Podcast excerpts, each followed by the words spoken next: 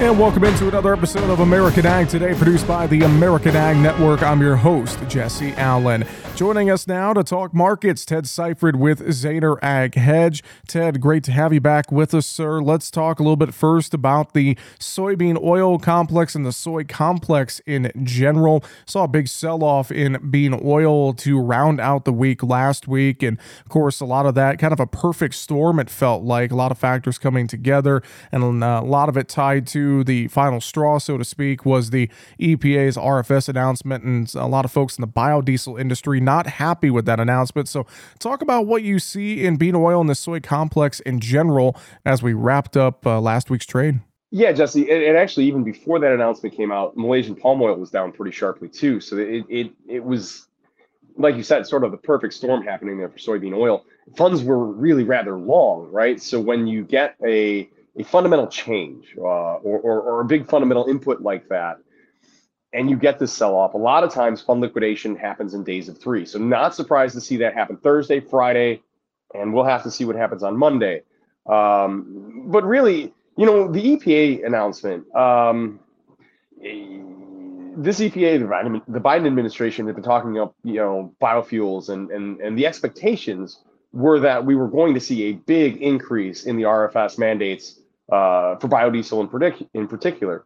The problem is, though, is that unlike like a WASDE report or a quarterly grain stocks report, you don't have this survey of analy- analysts um, where we have these published numbers where we can say, here's the range of expectations, uh, here's the average expectation, and then when we see the numbers, we can compare.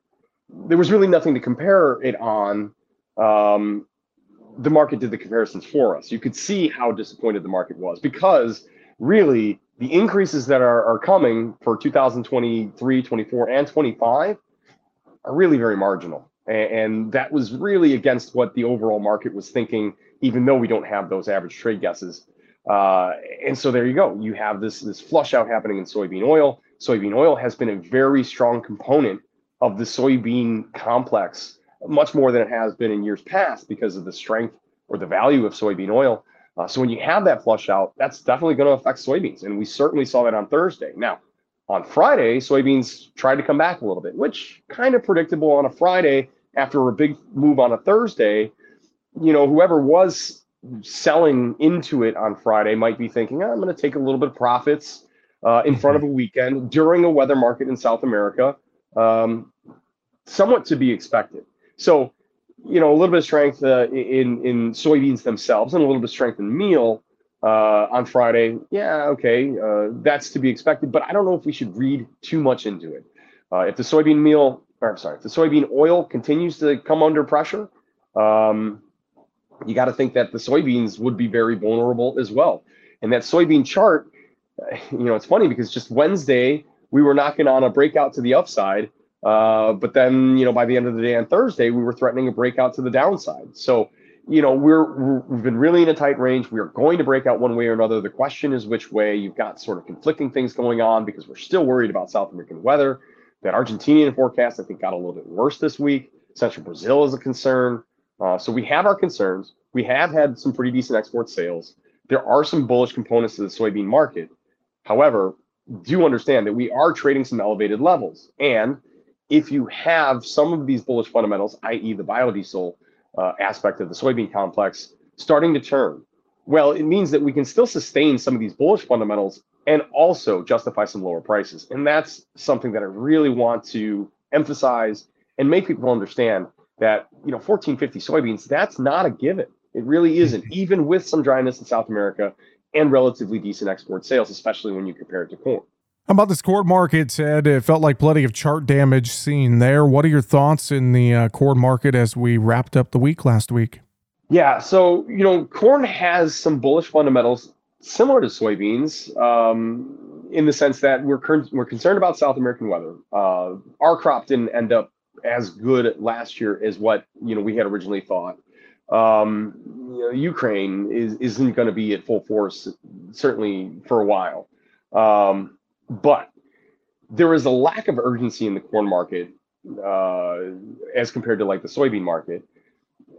And you can see it in the form of export sales. And, and, you know, some of us want to sit here and say, yeah, but this isn't the main sales season for corn. That could come later.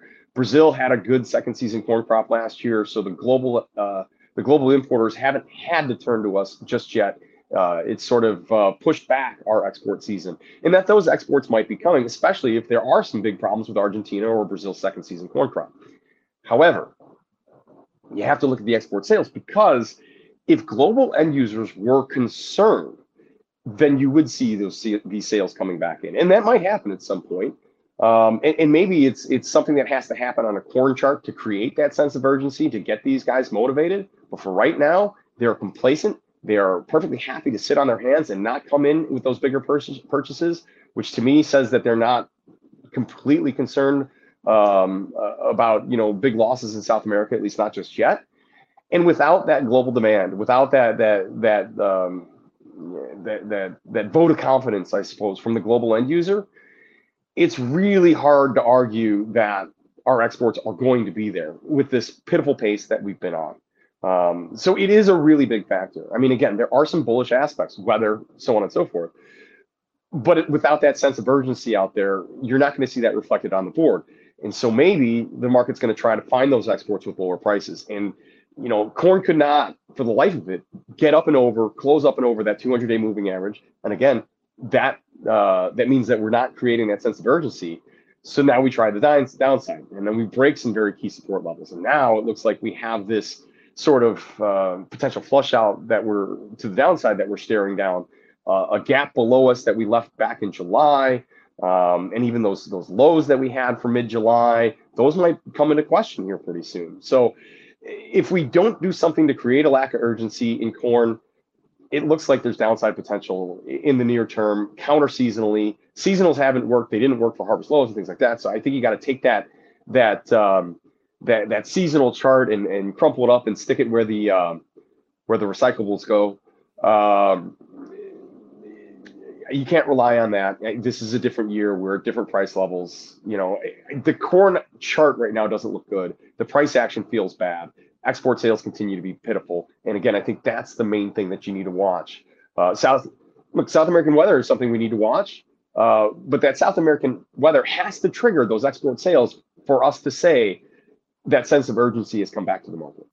Well, we appreciate the time and insight as always, and you can learn more online, Zaner.com. With that, Ted Seifried, Zaner Ag Hedge, thanks for joining us today.